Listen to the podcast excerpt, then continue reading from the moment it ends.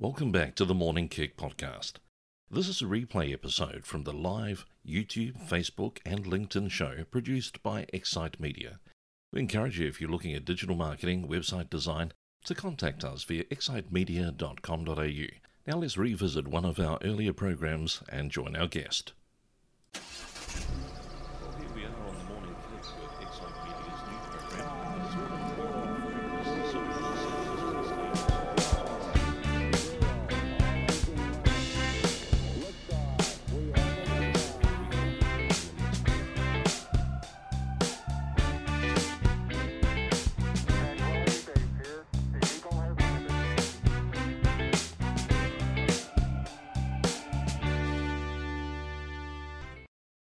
Well, good morning, Kicksters. Welcome back to the Morning Kick. It feels like we've had a bit of a break. I don't know if you know that I went away for a two week staycation.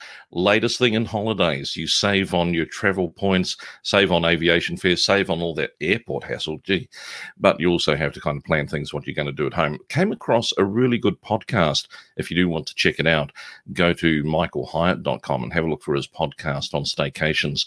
This talks about how to really get the most out of it. And the idea is that you can actually have an intentional holiday, do things that you want to do, get refreshed, and I definitely needed to do that. So, but we're back at Excite Media, and of course, we do want you to know that anytime you need to get hold of the team at Excite Media and deal with your digital marketing, then please do contact us. Of course, a lot of people know us for our incredible design and website services that we've been giving for over 14 years, but right across the digital marketing spectrum, the team of over 25 are available to help you out. And so just give us a call or visit us at excitemedia.com.au. Well, on the morning kick this morning, I'm very pleased that we're going to be able to talk to a digital marketer by the name of Sam Colclough. And Sam, thanks very much for joining us this morning. G'day, Andrew. Yeah, glad to be here. Now, Sam, the good thing is we've been able to bring in an expert who we're also working with as a client, and your expertise is in the e commerce space. And we thought we could probably get a few tips from how people can deal with both targeting in the B2B marketing space, also get some digital kind of um, principles, you might say, and have a bit of yeah. talk about e commerce. But give us a bit of your personal background, and then we'll introduce the company that you're working with as well. Where did you come from to sure. get your kind of first taste of that digital magnetism? So, Andrew, I've been working for about five years in the B2B marketing space, whether that's working for uh, agencies, kind of similar to yourselves, or in big business, uh, which is where I kind of am at the moment. So, I've been uh, exposed to a few different industries in terms of um, what's out there a lot of big tech working with the likes of HP and Microsoft and some of those big ones that everyone knows. Um, and also now uh, kind of transitioning to a role at BidFood where uh, we basically, you might see our trucks around the place. We look after a lot of chefs uh, and what they need to do to keep their kitchen running uh, is, is basically what we look after. I've got 40 warehouses around Australia. Um, yeah, probably the biggest, the biggest one in the industry. Now, a lot of people, um, if you're looking at the, the, YouTube video or following us on, on Facebook or even now live on LinkedIn, if you look at the website here for BidFood, you may have seen that logo on trucks going around the place. Wholesale delivery of food and, and drink to the hospitality sector. Um, just in terms of how big is BidFood, I understand they're overseas. Sam, tell us a bit about the organization. Yeah, so BidFood as a company was uh, originally founded in South Africa, Johannesburg and uh, that was in the late 70s. So since since then, uh, it was previously called Bidvest. Though in 2016, uh, we spun off that into um, what's now known as BidFood. So we operate um, yeah every continent except uh, America. Australia is actually one of our oldest operations. We do about nine billion per year in revenue globally, uh, and about two and a half of that is here in Australia. So um, we're a large organization. Um, we're listed on the Johannesburg Stock Exchange you can read all about us uh, in our results that just came out last week, actually, on um, bidcorp.com.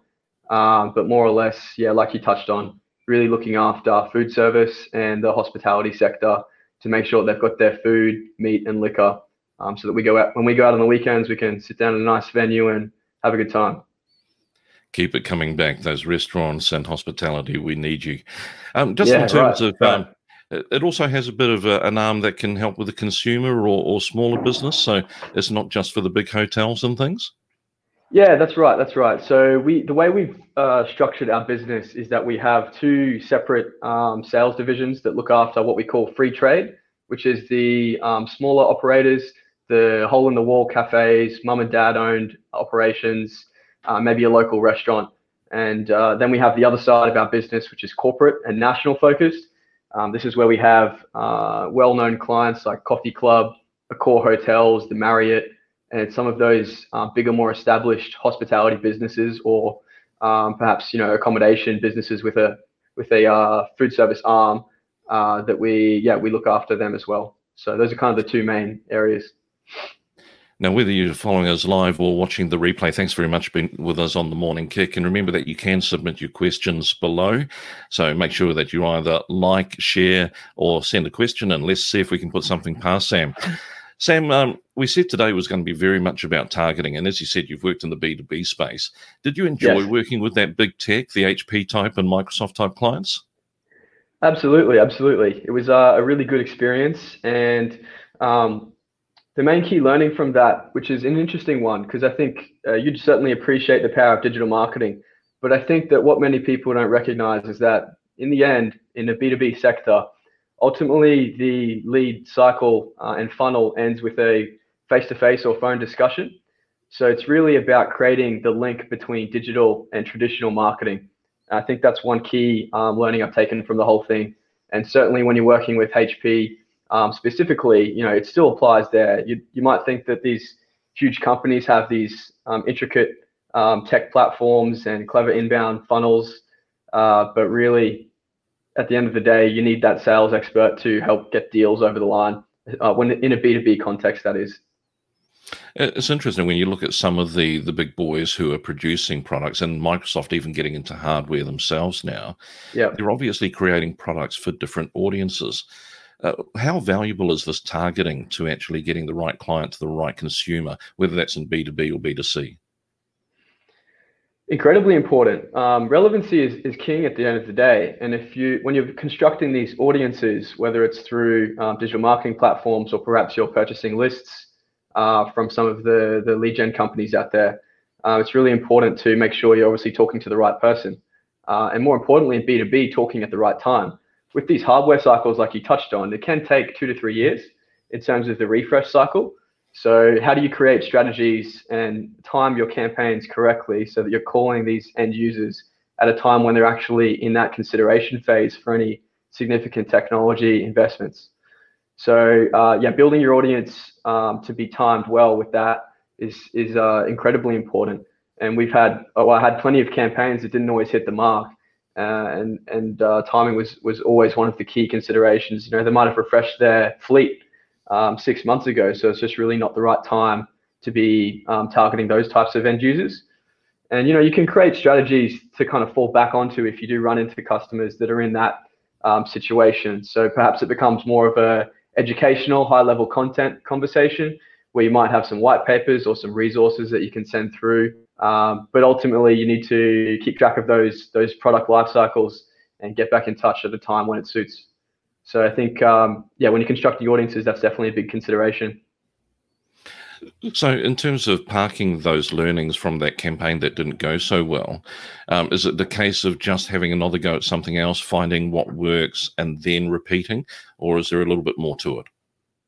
Yeah, I think iteration is is certainly always there. Um, you can always pull efficiencies out of your call to actions. Uh, creating incentives for the end user is also a strategy that we find works well.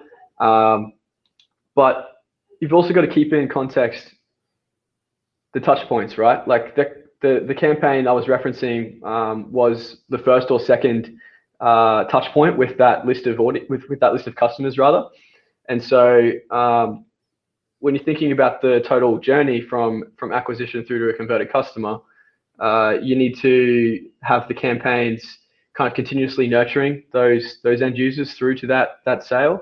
And while you might not be effective in the first instance, if you can um, create follow campaigns and start profiling these customers as to where they're at in their journey, you can become more effective for the next campaign, the third campaign, the fourth campaign.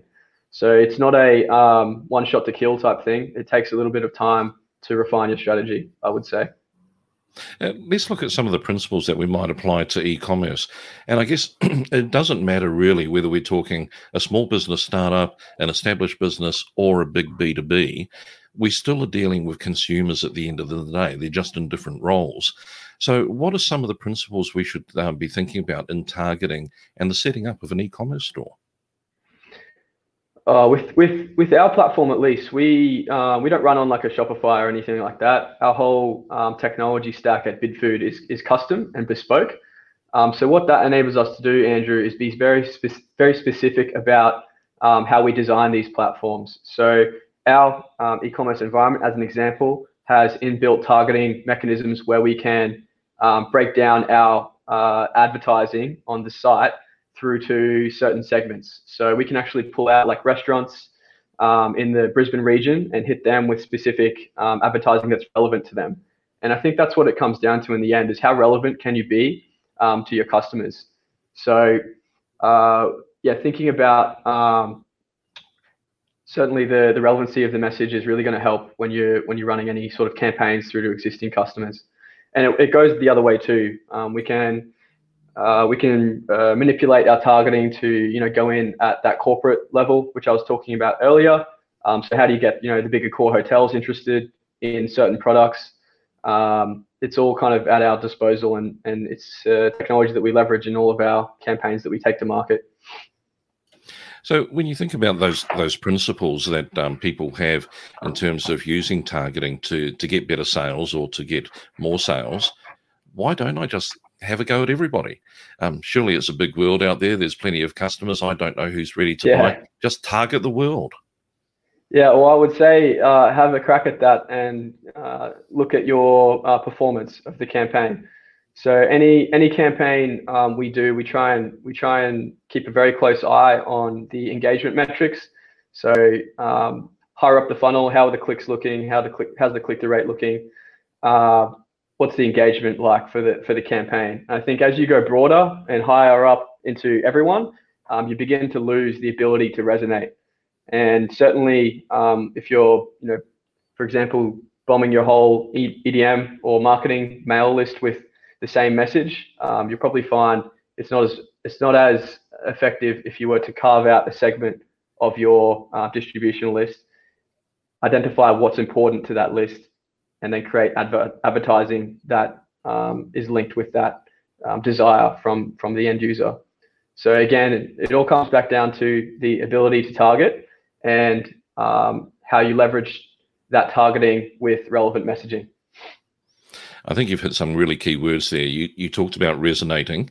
So surely if we're resonating with somebody, there's a sense that we're creating a relationship, they're gaining confidence, there's some trust there you talk about relevance. I guess in the B2B space, you've already hit on the fact that that's about timing. It's relevant to what they want to do now. If you've missed an opportunity for them upgrading their hardware, you need to be relevant the next time it comes around. That's true. And then that's going to affect the end result, which is what we want sales results. So I guess what you're yes. saying is this is all about fine tuning performance. Exactly. I think um, the campaign's never perfect first time round, uh, but don't lose heart keep trying different angles, different activations, different channels even come into it. Um, you might find that in your sector, uh, you've got higher performing channels than others. So it's about how do you allocate capital effectively to overinvest to those channels that get you a result. So that's also another part of the whole strategy. Now, just talking about um, the platform and e-commerce for a moment, uh, just putting the, you know, whether it's WooCommerce, Shopify, Magento, putting the technology aside for a moment, can you yeah. give us some tips for what's going to actually improve that performance? What is going to make it um, potentially better sales?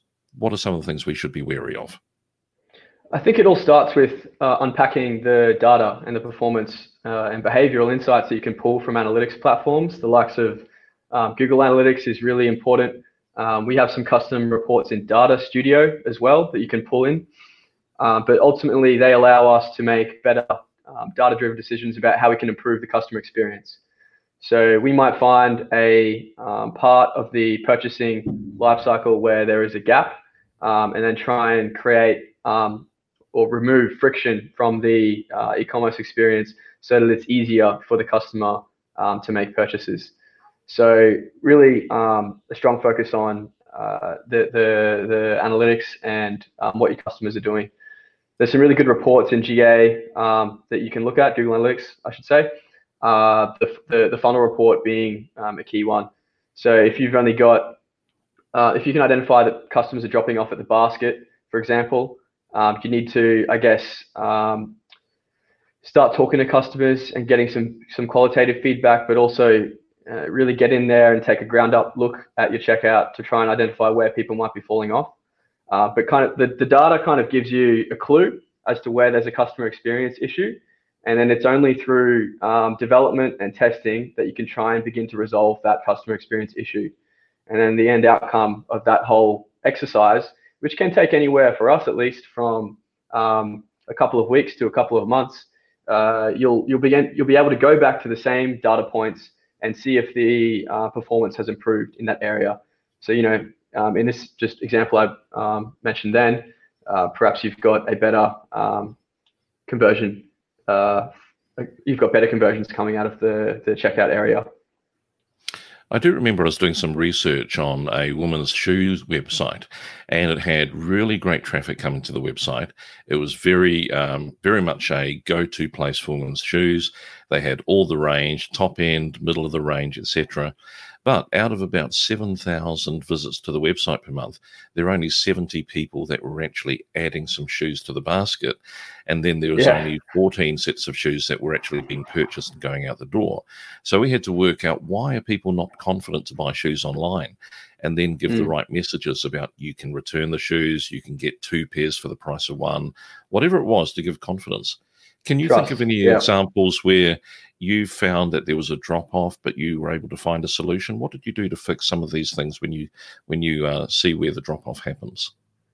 One thing we're working on at the moment, and I don't have the the end result, uh, but I do think it's important to raise, is that we've noticed that um, our conversion rate on mobile phones using a browser for our e-commerce platform is a lot lower relative to the app that we have and relative to um, the desktop and you know monitor slash laptop um, conversion rate. So as a business, we obviously are interested in um, getting as much conversions as we can.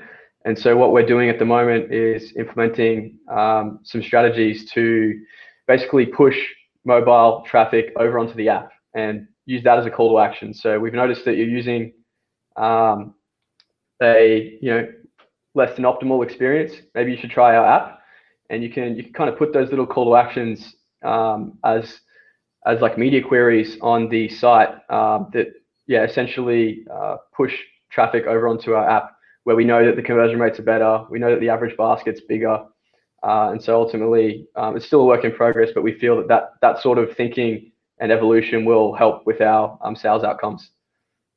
Sam, it's been great having you on the morning kick. I want to close by just putting you on the spot and saying, let's say that Sam Colclough's just about to put out his own website with maybe it's a range of watches or your latest fashion sensation.